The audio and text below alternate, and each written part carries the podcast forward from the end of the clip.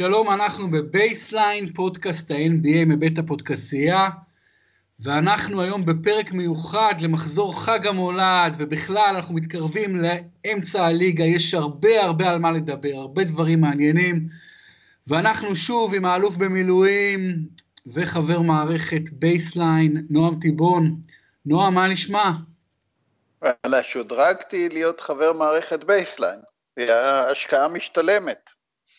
בפירוש, תמיד, תמיד, זה, זה מלמדים אתכם בצבא, לא? שה, שההתמדה, מכוח ההתמדה וההשקעה, בסוף, אה, אתה יודע, מגיעים למקומות בלתי צפויים. תראה, בתור אחד שראה אתמול בלילה שלושה משחקים, אז uh, הכל תקין. ואיזה משחקים היו לנו, נועם, הליגה סדרה מפגשים uh, באמת פגזיים. משחקים שאני יותר יצא לי לראות היה יוסטון אוקלהומה סיטי ובוסטון פילדלפיה, שני משחקים מצוינים, כאשר הקבוצות הביתיות אה, יוסטון ובוסטון מנצחות במשחקים מאוד צמודים, אבל המשחק, גולת הכותרת, היה המפגש הכי גדול, גולדן סטייט נגד הלייקרס, לברון נפצע בתחילת הרבע השלישי, יורד מהמגרש, והקבוצה שלו מביסה בחוץ את הלייקרס, 26 הפרש. עולה למאזן 20-14. מה, תגיד לי, מה קורה עם הלייקרס? מה קורה עם הליגה הזאת? מה קורה עם גולדן סטייט? והאם בינתיים ה-MVP של הליגה זה לברון ג'יימס? Shoot. טוב, ראשית כל אני ראיתי את המשחק. הוא היה משחק אה, קשה לצפייה אם אתה אוהב את גולדן סטייט ואני אוהב את גולדן סטייט.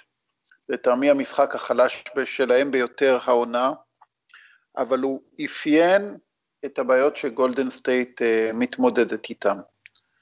ואם אה, כולנו בתחילת העונה אמרנו משהו בסגנון שגולדן סטייט לוקחת אה, את הליגה בהליכה, זה לא המצב. גולדן סטייט נחלשה לעומת שנה שעברה.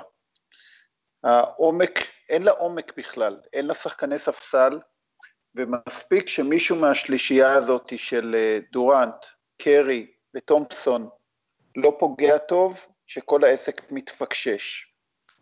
על זה אתה מוסיף את המתחים הפנימיים, ובשורה התחתונה אנחנו מצליחים לראות את הדבר הבא בגולדן סטייט. אחד, דורנט כהרגלו בקודש מאוד מאוד יציב, קרי, יום אסל יום באסל, לפעמים משחקים של 40 נקודות, לפעמים משחקים אה, יחסית חלשים, ומי שהשנה עוד לא נכנס לקצב זה קליי תומפסון, יחסית מאוד uh, חלש, אחוזי כליאה נמוכים, זה משפיע כנראה גם קצת על הביטחון שלו, אבל אם אתה שואל אותי, הבעיה הכי קשה של גולדן סטייט זאתי ההגנה. ההגנה שלהם חלשה, כל הקבוצות קולעות מולם יותר מ-100 נקודות. אה, יש כאן משהו שהשתבש להם בכל המערכת הזאת, דריימונד גרין, גם הוא השנה רחוק מהכושר שלו, ו- וכל המערכת הזאת היא מאוד מאוד חורקת, המחליפים כולם התבגרו, למרות שאיגודלה נתן אתמול משחק יוצא מהכלל, אבל גם הוא וגם ליבינגסטון כבר שחקנים בוגרים, אה, בהחלט גולדן אה, סטייט כבר לא מועמדים יחידים לתואר, הם יצטרכו לעבוד מאוד קשה, וכאן החזרה של, אה, של בוגי למגרש של דמרקוס קזינס הופכת להיות יותר ויותר קריטית לגולדן סטייט, ואולי זה החלק שיחבר אותה ויחזק אותה גם הגנתית וגם התקפית, ויביא לה את האליפות. אם הכניסה שלו תיצור שם עוד זעזועים, יש סיכוי טוב שהם אה, לא ייקחו את האליפות השנה. מילה אחת במש... על... בבקשה. בוודאי במשחק כמו אתמול, אה, שחקנים רבים היו חלשים, אני חושב שגם קליי תומפסון לא יציב השנה. ודריימונד גרין, שמע, אחרי ארבע עונות שהוא קולע בדו ספרתי, עזוב את ההגנה המדהימה שלו, השנה הוא קולע רק 7.1, הוא מאוד הידרדר השנה. דריימונד גרין, וזה הרוח, זה הנפש, הוא הנפש של הקבוצה הזאת. אז באמת גולדן סטייט יותר פגיעה, וזה מוביל לאיזשהו מפץ גדול כזה במערב, שהכל פתוח, אתה יודע, פתאום הכל גולדן סטייט עם מאזן זהה למעשה למאזן של דנבר נאגץ, ואוקלהומה רק משחק אחד מאחוריהם, למרות שהפסידה אתמול. והלייקרס עם 20-14, לא אמרת לי על לברון ג'יימס, האם בינתיים הוא ה-MVP שלך? או שאולי, או שאולי ג'יימס הארדן, שביכולת פנומנלית לאחרונה, ויוסטון שלו, שפתחה את העונה גרוע, כבר עם שבעה משמונה ניצחונות משחקים אחרונים, וג'יימס ארדן קולע יותר מ-32 למשחק, תשמע, הבן אדם הזה היה MVP שנה שעברה, והוא נראה אולי כמו MVP גם השנה בינתיים. בוא, נ... בוא נעשה סדר בבלאגן. ראשית כל, אני חושב שבמערב יש חמש קבוצות חזקות, uh, התמונה הזאת תלך ותתבהר, והם, uh, תהיה שם מלחמה קשה ביותר, כי הם כולם פחות או יותר באותה רמה. Uh, החלשה ביותר מכולם היא זאתי שמובילה את הטבלה כרגע, דנבר נגטס, אני חושב שהמיקום שלהם כרגע ישתנה, הם לא עד כדי כך טובים. אבל גם גולדן סטייט, גם אוקלהומה סיטי, גם הלייקרס וגם יוסטון רוקטס, שסוף כל סוף התחברו ומתחילים לחזור לעצמם אחרי שנפטרו מהקללה שקוראים לה כרמלו אנטוני. ארבע הקבוצות האלה להערכתי יגיעו לחצי הגמר, והאמת היא, גם לאור המשחקים אתמול, קשה מאוד לצפות את התוצאות. זה, זה קבוצות ברמה הכי גבוהה שיש, אנחנו דיברנו גם על ארבע קבוצות במזרח, אה, טורונטו, מילווקי, ושתי הקנדידטיות מאתמול, ה-76ers ובוסטון, גם שם צפויה מלחמה קשה מאוד, והמצב הוא כזה ש, שאף קבוצה היא כאן לא בולטת בצורה דרמטית, וקשה מאוד לדעת uh, מה יהיה, הולכים להיות שם קרבות בסכינים. לגבי ה-MVP, תראה, כרגע אני חושב שיש ארבעה שחקנים שהם יותר בולטים. אני מדבר על יאניס, אני מדבר על הרדן, אני מדבר על לברון, ואני מדבר על קווין דורנט. זאתי הרביעייה של השחקנים שהם כרגע מובילים את הליגה. אה, תשמע, אה, בהחלט תחרות קשה מאוד. אה, בהחלט ארבעתם גם מבחינתי נכנסים לחמישיית העונה עד כה. קשה לדעת, קשה מאוד לדעת, לברון עושה עבודה בלתי רגילה, ג'יימס הרדן נותן אה, מספרים בלתי רגילים, אה, יאניס נותן תצוגה מאוד טובה. תשמע, כדורסל עילאי, אני עדיין אין לי מישהו שאני יכול להגיד, הוא לטעמי ה-MVP השנה. הייתי רוצה לצרף עוד שם אחד לרביעייה, לחמישייה המובילה במרוץ ה-MVP, וזה כמובן קוואי לנארד, שמשחק בסך הכל מצוין בטורונטו. טורונטו גם קצת, לאחרונה קצת נסוגה. גם המזרח פתוח לרווחה וגם המערב פתוח לרווחה. זה דבר מדהים, אנחנו לא רגילים ב-NBA שהכל פתאום כל כך, לפחות בשלב הזה של העונה, נראה פתוח. תשמע, אני רוצה לדבר קצת על ג'יימס ארדן, כי זה שחקן, נועם, שאני חושב שגם אנחנו השמצנו אותו. זה שחקן מאוד מושמץ, מאוד מושמץ. אבל תשמע, אם אתה רואה את הכדורסל שלו, הוא אחד השחקנים הכי מיוחדים בהיסטוריה של המשחק הזה. כי היכולות ההתקפיות שלו הן פשוט משהו שלא יודע אם ראינו דבר כזה. שחקן שכל כך מיומן בקליעה, כל כך מיומן בכדרור וכל כך מיומן במסירה. והוא עושה את זה בסוג של, הוא לא כזה אתלט מדהים, אתה מבין? והוא כמו מכשף על המגרש, זה פשוט שחקן לא ייאמן. והוא משחק עם חבורה של שחקנים לא משהו. אני רוצה לתת מילה טובה לסנטר שלהם, קלינט קפלה, שהוא משהו. תשמע, 17-1 ו-12.5 ריבאונד, זה שחקן שהוא בקושי 2-10, שמע, הוא אתלט, הוא שחקן גבוה נפלא. אה, אבל באמת, חוץ מהם, קצת, אתה יודע, פול פצוע ולא היה משהו, אריק גורדון לא משהו היה השנה, טאקר, אתה יודע, שמות קטנים. ומעניין יהיה לראות מה קורה עם יוסטון, אסור לשכוח שהם לקחו את גולדן סטייט ל game 7 בגמר המערב, אבל באמת אני חושב שג'יימס הארדן יהיה שחקן היכל התהילה, השאלה אם הוא יהיה שחקן גם של טבעות. מה אתה חושב? תראה, ראשית כל, אני מאוד אוהב את השחקן הזה, מאוד אוהב אותו. הוא שחקן אה, אבו זקן, כמו שאנחנו אוהבים לקרוא לו, הוא שחקן חכם, הוא שחקן אה, אמיץ בהרבה מובנים, כלומר, חלק גדול מהסלים שלו זה בכניסות לסל תחת שמירה קשה, או כן. בקליעות שלוש תחת שמירת קש, שמירה קשה.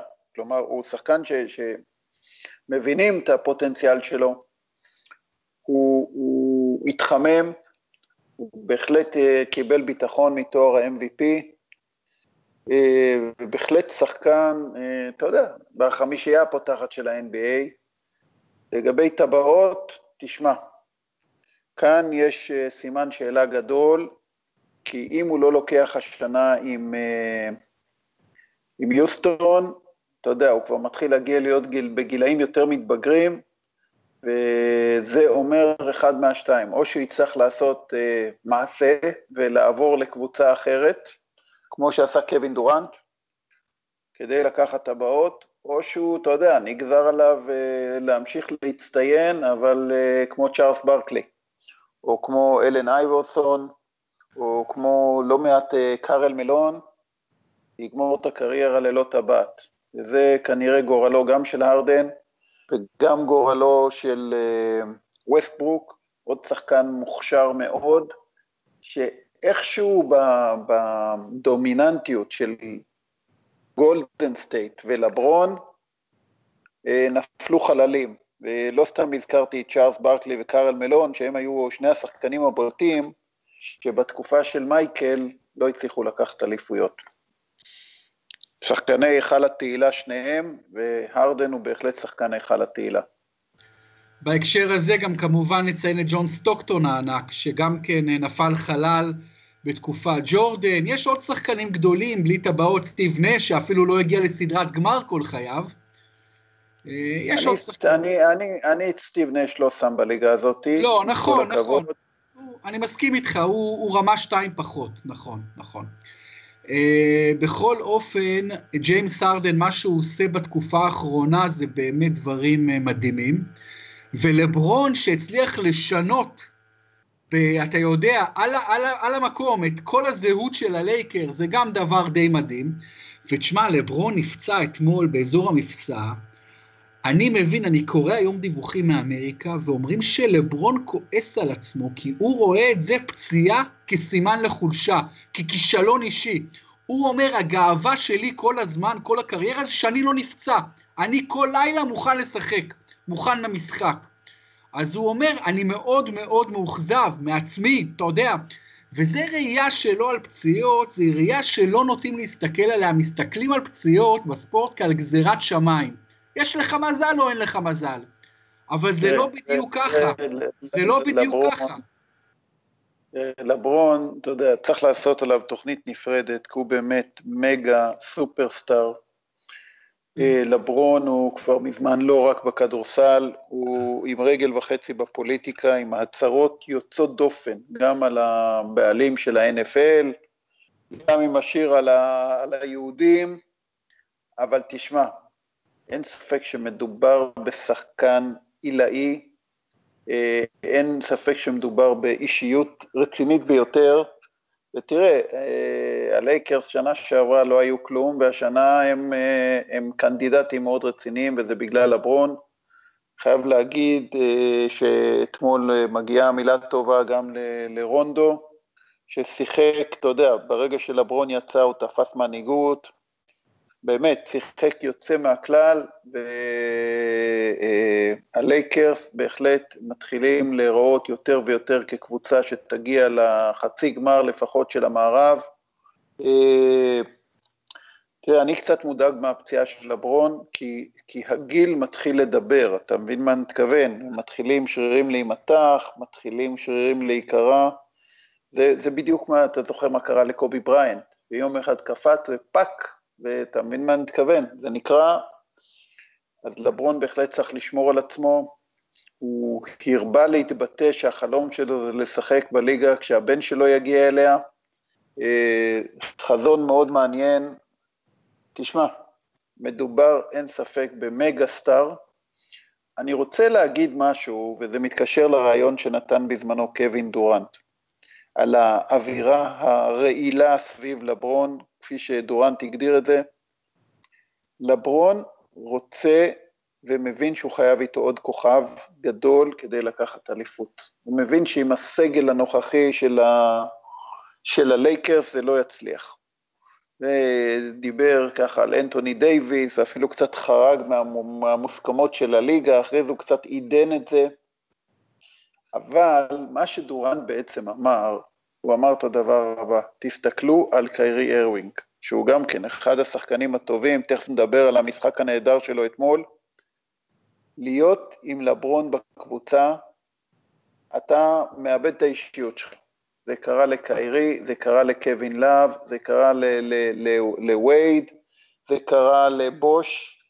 אה, תשמע, אי אפשר, אי אפשר להיות לידו, הוא כל כך דומיננטי, הוא כל כך אה, עם רוח חזקה, הוא כל כך אה, לא מתפשר על השיטה שלו.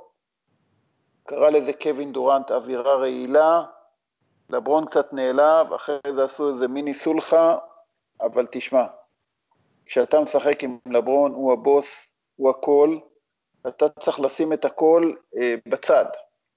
לא פשוט, אם אתה תופס את עצמך כמגה כוכב, ולכן יהיה מעניין מאוד לראות מי בסוף ינחת שם בלייקרס. ההימור שלי, או קוואי או אנטוני דייוויס ינחתו שם בגלל שזו קבוצה עם כזאת מסורת, בגלל הסיפור של שק וקובי וכולי וכולי, בגלל הרצון העז לטבעות, אין לי ספק שבסוף יצטרף לשם מישהו.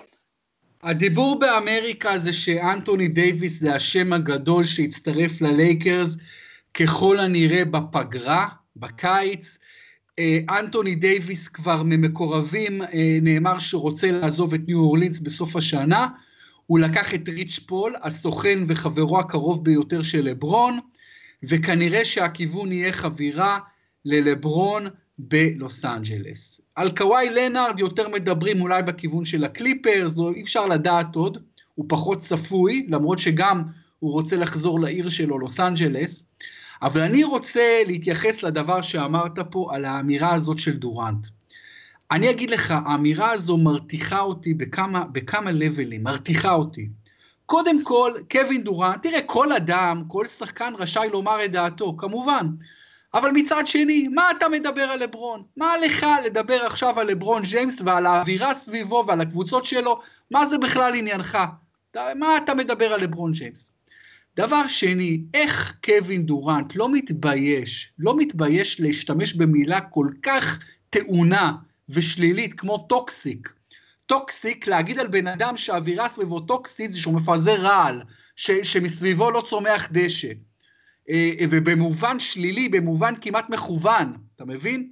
להגיד על לברון, לא סתם לברון נעלב, הוא אמר, אני נעלבתי, המשפחה שלי נעלבה, החברים שלי נעלבו, אני לא מבין למה הוא אמר דבר כזה, מה גרם לו להגיד. עכשיו, קווין דורנט, שהוא עצמו, שיחקו לידו קלינט קאפ, אה, אה, סרג' איבאקה, ג'יימס הארדן הגדול, אה, ראסל ווסטברוק הגדול, והוא לא הצליח להביא את הקבוצה הזו לשום דבר מעל הופעה אחת בסדרת גמר.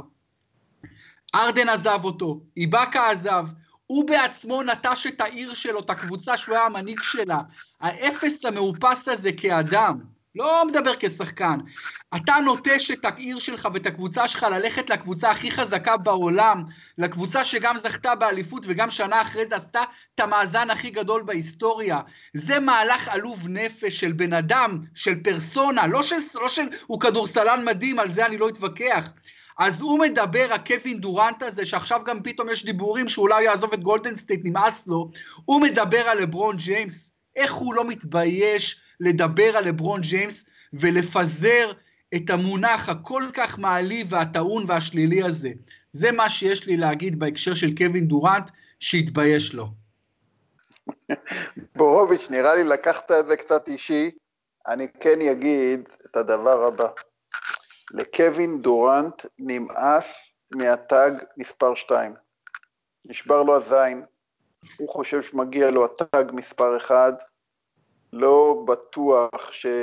שהוא יצליח לעשות את זה, לא משנה אם הוא ייקח עוד אליפות וייקח עוד MVP, כי, דורה, כי דורנט יש בו באופי משהו של אנדרדוג, ו, ולברון הוא זכר אלפא, ולכן יש ביניהם מתח. תשמע, זה חלק מהחיים, ואני, דרך אגב, אני גם לא אוהב ש...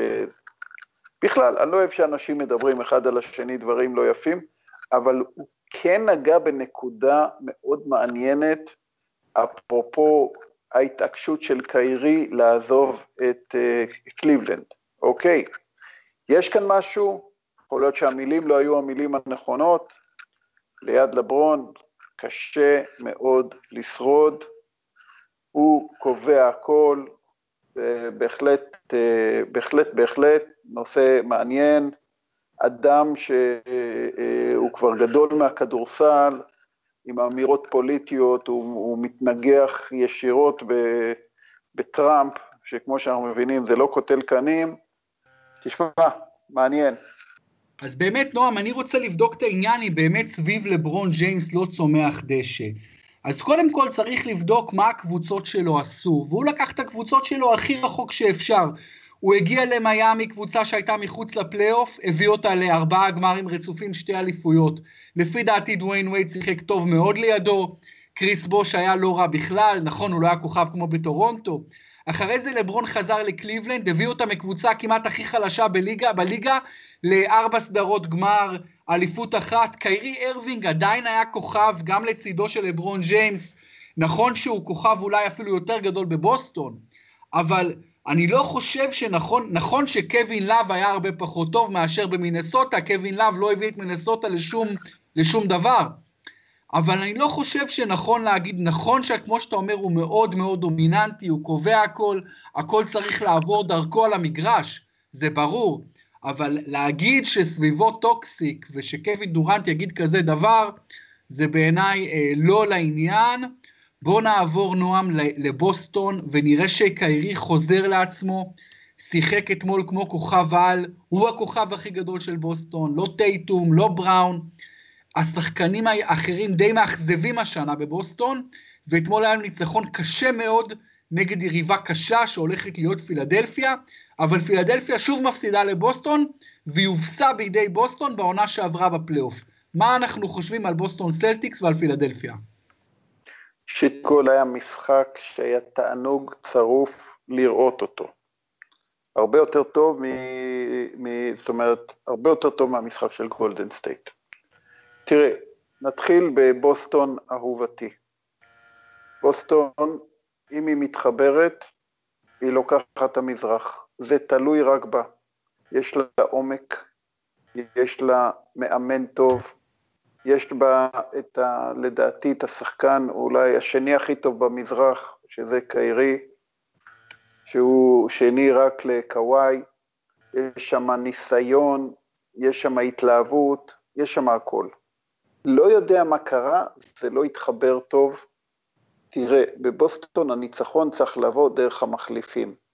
טרי רוזייר עם השלשות שלו, מרקוס, כל החבר'ה האלה הם צריכים לנצל את העומק שלהם. הם קבוצה הגנתית עם המון התלהבות, ותשמע, זה מה שהם עשו אתמול לפילדלפיה. לכן אני לא מזמן הימרתי על פילדלפיה, אחרי שראיתי את בוסטון אתמול, אני רוצה לשנות את ההימור שלי ולחזור לבוסטון. דרך אגב, שתי הקבוצות האלה, אני אישית חושב שהן יותר חזקות גם מטורונטו וגם ממילווקי. אבל אה, ימים יגידו. מילה אחת לגבי פילדלפיה. בפילדלפיה אין זכר אלפא. נוצרה שם תחרות לא סימפטית בין אה, אמביד לבין, אה, נו, איך קוראים לשחקן החדש שלהם שהגיע מזה? ג'ימי, ג'ימי באטלר. ג'ימי באטלר, בדיוק. בין אמביד לבין באטלר. עכשיו, שניהם שחקנים צעירים, ובאיזשהו מקום אחד הדברים היפים בבוסטון, שיש שם גם את הבגרות השקטה של אל הורפורד, וגם את הכוכבות של קיירי, בסוף שצריך לקחת אחריות, ראינו את קיירי לוקח אחריות, 40 נקודות, כניסות לסל, תענוג לא נורמלי. בפילדלפיה אין, אין מי שלוקח אחריות. אה, אמביד הוא מנטלית חלש, הוא בדקות הגורליות נחלש. אני חושב שהתחרות בינו ובין ג'ימי באטלר לא טובה. ובן סימנס, הנתון המדהים, שהוא כלה סל, אתה יודע, זה אפילו לא היה בשלוש, אבל אומרים שזה הסל הכי רחוק שהוא כלה אי פעם בקריירה שלו. עכשיו, אתה יודע, זה מין כליאה שבאמת יחסית די קרוב לסל. משהו שם עדיין אה, לא, לא, לא מספיק בוגר, לא מספיק, אה, אתה יודע. הקריסה שלהם במאני טיים, מאוד לא אהבתי אותה אתמול. אני חושב שגם המאמן שלהם יצא מאוד מודאג מהעניין הזה, כי היה להם את כל הכלים לנצח. הם הובילו ברבע הרביעי, הם נראו יותר טוב, הם, הם, הם רצו טוב, כל השחקנים שלהם היו על המגרש, ובכל זאת הייתה קריסה.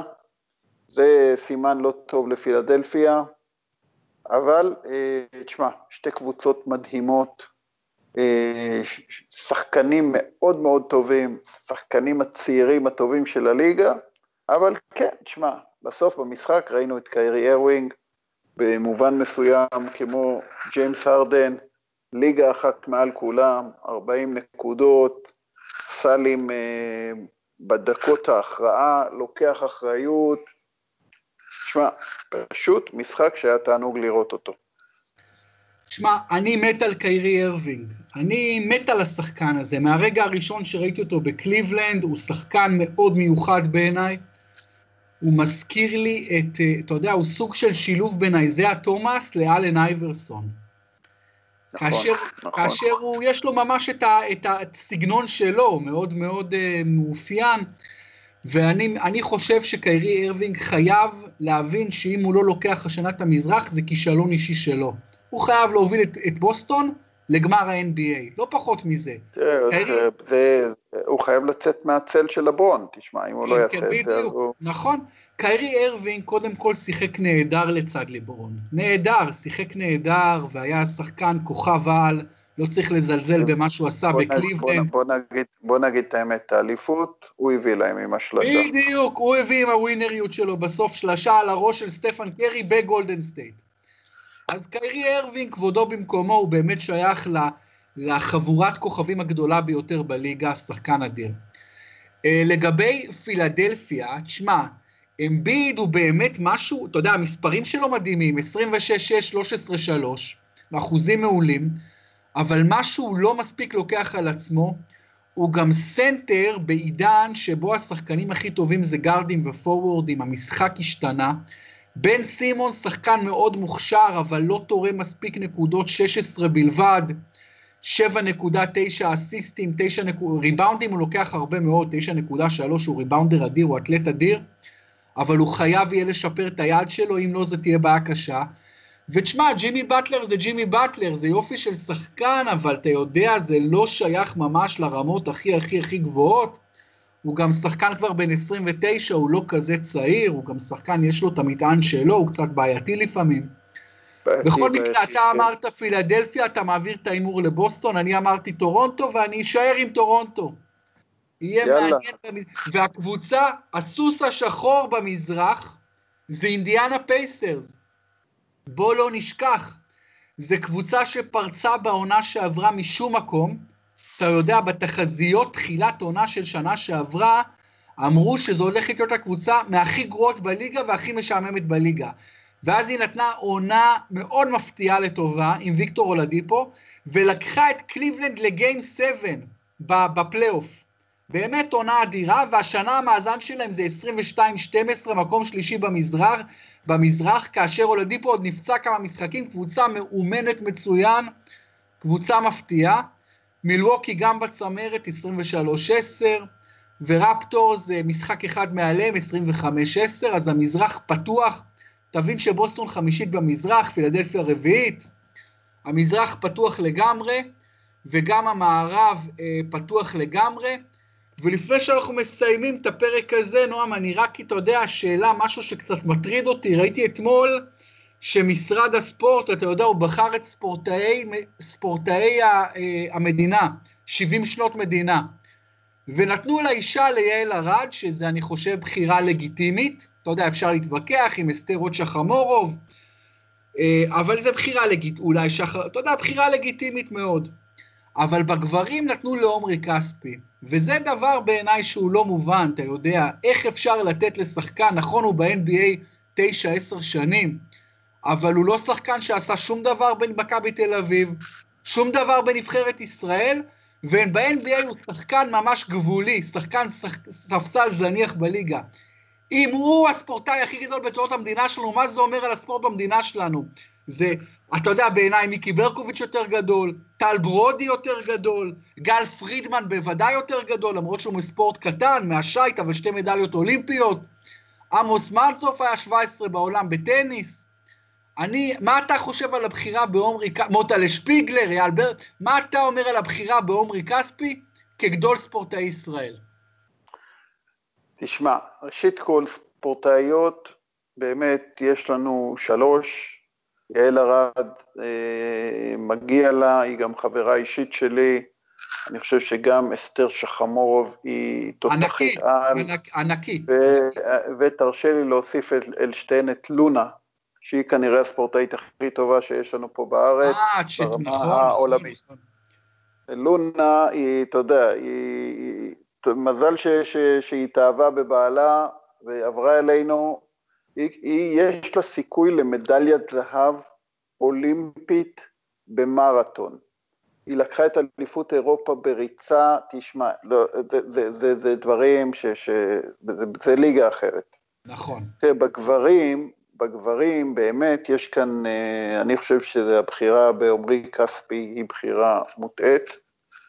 אני, אתה יודע, אני מאוד אוהב את אה, טל ברודי, אני מאוד אוהב את אה, מיקי ברקוביץ', אני מאוד אוהב את שפיגלר, אני, אתה יודע, זה השלישייה שאני ככה שם אותה במקומות הראשונים. לצערי הרב, בגברים, בספורט האינדיבידואלי, שאני מחזיק ממנו ספורט, כלומר ריצה, שחייה, לא, לא היו לנו אף פעם הישגים יוצאי דופן, אין ספק רק אה, אלכס אברבוך, אלכס אברבוך קצת עשה אליפות כן, אירופה כן, במות. כן, כן, אבל עזוב, זה לא, זה לא...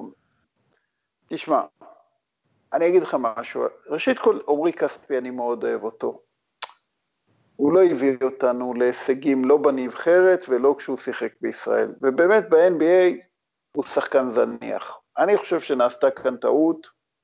אני, אתה יודע, אם היית שואל אותי, הייתי שם את זה על מיקי ברקוביץ', הוא באמת פתח כאן תקופה, הוא, הוא זה, אה, אתה יודע, טל ברודי ושפיגלר ראש בראש יחד איתו, זאת השלישייה שלי. אני חושב שעומרי כספי הוא ספורטאי ענק, אבל הוא פחות מהם. אבל תשמע, בוא נגיד ככה על הספורט בישראל.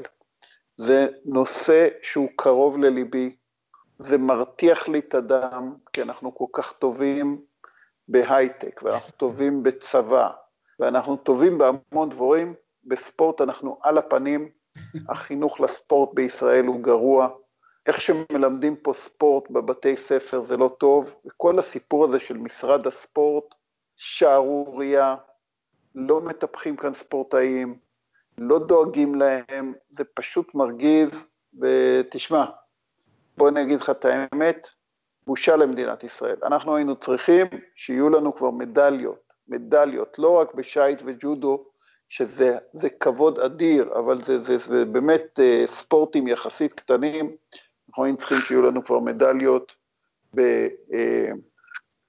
באתלטיקה, אה, בשחייה, בטניס, בספורטים המרכזיים. אני באמת חושב שהכדורסל הוא הספורט שישראל היא יחסית הכי טובה בו, וכאן באמת, בגלל שזה שם גם באליפות אירופה וגם זה אנחנו, אנחנו רציניים, לכן אני הייתי הולך על מיקי ברקוביץ' וטל ברודי, נותן להם את הכבוד. בחירה לגיטימית מאוד אה, לבחור בברקוביץ' או בברודי באחד משניהם או בשניהם גם יחד. אני עדיין מטה את הכף טיפה לגל פרידמן, ואני מבין שום דבר בספורט שלו, אבל אני אומר, ישראלי שזכה בשתי מדליות אולימפיות, אחת מהן זהב, מה לעשות? כן. הוא הכי גדול. מה לעשות? כאילו, אתה יודע, זה... כי ברמה העולמית, ברקוביץ' וברודי לא עשו דברים מדהימים. הוא עשה דבר מדהים ברמה העולמית. אז א', אני, אתה יודע, אני לא מתווכח איתך. תראה, הסיפור הזה של השייט, אנחנו, אנחנו מאוד חזקים בו, ולכן, אתה יודע, אני לא אכנס איתך לוויכוח. אני מת עליו. אה, תשמע, בוא נגיד ככה, הביא כבוד גדול למדינה, לא על הכל אנחנו חייבים להסכים. נכון, נכון. היופי, היופי באהדת הספורט זה הוויכוחים על הספורט, זה התענוג, אתה יודע, לא פחות מאשר לראות את המשחקים. הדעות הש... אם אנחנו מדברים, תראה, מה שהסעיר את ארצות הברית, יוצא מהכלל בתקופה הזאת של ה Christmas, זה המשחק פוטבול בין הסיינטס לבין הסטילרס.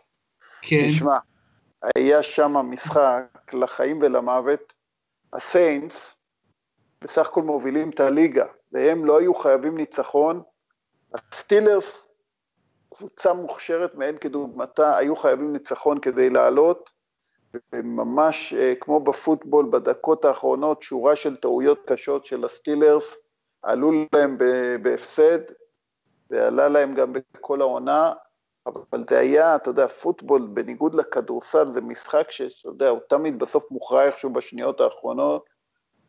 היה משחק מדהים. תשמע, אני חובב, אני חובב פוטבול מאוד גדול, וכואב לי קצת שאני מתרחק מהמשחק הזה טיפה בשנים האחרונות, בגלל אה, שכל מיני ערוצים ששידרו, פתאום אין לנו את הערוצים האלה, כמו פוקס ספורטס, כמו ESPN שעד לפני כמה שנים, ו, ואני לא, ובאמת הספורט הזה, אתה יודע, גם אני אגיד כל הספורט עם ה, ה, הקטע עם ה concussion אולי קצת הוריד, אבל בעיניי פוטבול כספורט צפייה זה ספורט מטורף, זה דבר מדהים פוטבול, ואני מאוד אוהב, והבנתי שהיה משחק באמת מדהים עם איבוד כדור של הכוכב הצעיר ג'וג'ו סמית שוסטר של פיטסבורג. אבל פוטבול זה באמת, עכשיו עוד מעט יתחיל פלייאוף, בוודאי יהיה מעניין מאוד. אמ, זהו. אולי נעשה, אתה יודע, כשיתחיל הפלייאוף, אולי נרביץ איזה פודקאסט אחד על פוטבול. אם אני נכנס לעניינים, אני אשמח, אבל צריך להיות בעניינים. צריך להיות בעניינים שם. החבר'ה הצעירים פה בארץ, שמעניין אותם NBA, חשוב שידעו שיש גם פוטבול. אבל תשמע, ב-NBA, אם אני יכול להגיד מילה לסיום, הכל פתוח. הכל פתוח. השאלה אם זה לא מצג שווא, נועם, השאלה אם זה לא חרטא. הלוואי שאתה, הלוואי, על פניו אתה מסתכל על הטבלה, אתה אומר, וואלה, בחיים לא היה כל כך שוויוניות, כל כך הרבה קבוצות קונטנדריות. אבל השאלה אם זה לא גולדן סטייט שבאה ואתה יודע, עושה cruise control, ו- ועוד מעט מצטרף גם המפלצת הזאת, אה, בוגי קזינס, ואתה יודע, אני מקווה שלא, תראה, הם, הם פגיעים, הם נראים פגיעים השנה. הם נראים פגיעים, אבל זה עוד חזון למועד, עוד לא הגענו אפילו לאמצע הדרך, ואסור לשכוח שהפלייאוף ב-NBA הוא מאוד מאוד ארוך וממושך, הוא ממש עונה בפני עצמה. אמ, אז כן. יש לנו עוד המון זמן ועוד הרבה מאוד על מה לדבר. זה נחמד מאוד. אז כן. אה, נועם, היה תענוג. יאללה, לילה טוב, יאללה, שנמשיך להשתגע, לקום בשלוש בלילה, ובאמת ייאמר לזכות אה, החבר'ה מהליגה שם, היהודים, אלה עם הכסף, ארגנו משחקי חג המולד, חבל על הזמן. תשמע, הקטע, אגב, בוא נסכם עם באמת הציוץ הזה של לברון, שהוא ציטט שיר בכלל של איזה ראפר, אני לא חושב בכלל שזה היה במטרה לפגוע. לא, לא. גם השיר עצמו, אני הלכתי להקשיב לשיר המקורי, והשיר בכלל מתייחס ליהודים, אתה יודע, לקטע, הוא איזה ראפר שמשתחצן, כן, ואני מצליח ואני נהיה עכשיו עשיר כמו היהודים, הכל כשר אצלי. כלומר, הוא אומר את זה כסוג של מחמאה, לא כסוג של, אתה יודע, לא, כ, לא כמשהו, אבל כל כך יש רגישות לדברים האלה, שזה מיד הפך להיות לנושא, ולברון כן. התנצל, אבל אני לא חושב, אני, לא, אני באמת לא חושב שהייתה פה כוונה לפגוע. אני, אני משוכנע, לברון אפשר להגיד עליו הכל הוא לא גזעני. לא, לא גזעני. אבל, כן, כן, אבל תשמע, רגישות עצומה, רוב בעלי הקבוצות הם יהודים טובים, כמו שאומרים. מי שמנהל את הביזנס הזה כבר 20 שנה זה יהודים טובים. לא במקום, אבל אתה יודע, זה... אללה. זה באמת עניין ב-NBA... אני חושב שהוא באמת לא שם לב, אתה יודע, הוא אוהב את הראפר הזה, אתה יודע. כן. רואים אותו לפני המשחקים תמיד עם אוזניות מזהב. כן. לך תדע איזה ג'אנק הוא שומע שם, שיהיה הוא בריא. הוא גם מושקע בחברה של אוזניות, זה אחת ההשקעות שלו, זה... תראה, הבעלים ב-NBA, רבים מהם זה יהודים, והבעלים בפוטבול, יש הרבה פחות יהודים. יש אחד יהודי מפורסם מאוד, רוברט קראפט, גם ציוני מאוד גדול. אבל, ולברון יצא, לברון אגב, יש כאלה שכן טוענים שהוא קצת גזען נגד לבנים, כי הוא אמר, הבעלים הלבנים של ה-NFL מתייחסים לשחקנים כמו לעבדים קצת, יש מנטליות של, של בעלות עבדים קצת. אז זה כמובן עשה הרבה רעש באמריקה, הרבה הרבה יותר רעש מאשר הקטע עם היהודים, אבל אני מסכים איתך, לברון כבר לגמרי מכוון לאחרי הכדורסל, ו- ולך תדע, הוא באמת יכול, אם הוא באמת uh, ישים יעבור, אולי הוא יהיה נשיא יום אחד, זה, זה, לא, זה לא מופרך הדבר הזה. בכל מקרה יהיה מעניין לעקוב, אין ספק שהוא בן אדם מאוד מיוחד, הוא משקיע בחינוך מיליונים, בנה בית ספר, והוא בן אדם אינטליגנטי, אבל, אבל אתה יודע, זה עוד מוקדם, בינתיים נראה עוד כמה שנים טובות. מה שאמרת על הבן שלו, אם לברון ירצה, הוא יכול לשחק כדורסל עוד 8, 9, 10 שנים בקלות, אין ספק בכלל. אז הוא יכול להמשיך קריירה מאוד מאוד ארוכה, וכמובן להגיע עד לבן שלו, וגם בזה הוא יעשה היסטוריה, לא היה דבר כזה מעולם ב-NBA. שאב ובן שיחקו ביחד בליגה באותו זמן. אז אה, נועם, תודה רבה. תודה ולילה טוב. לילה טוב ולילה טוב לכל מי שהקשיב לנו, ואנחנו נמשיך להיות כאן מדי שבוע, כמעט מדי שבוע, במהלך העונה, כולל הפלייאוף, בבייסליין. אז אה, חג שמח לכולם, כריסמס שמח ושנה טובה, אזרחית טובה, להתראות.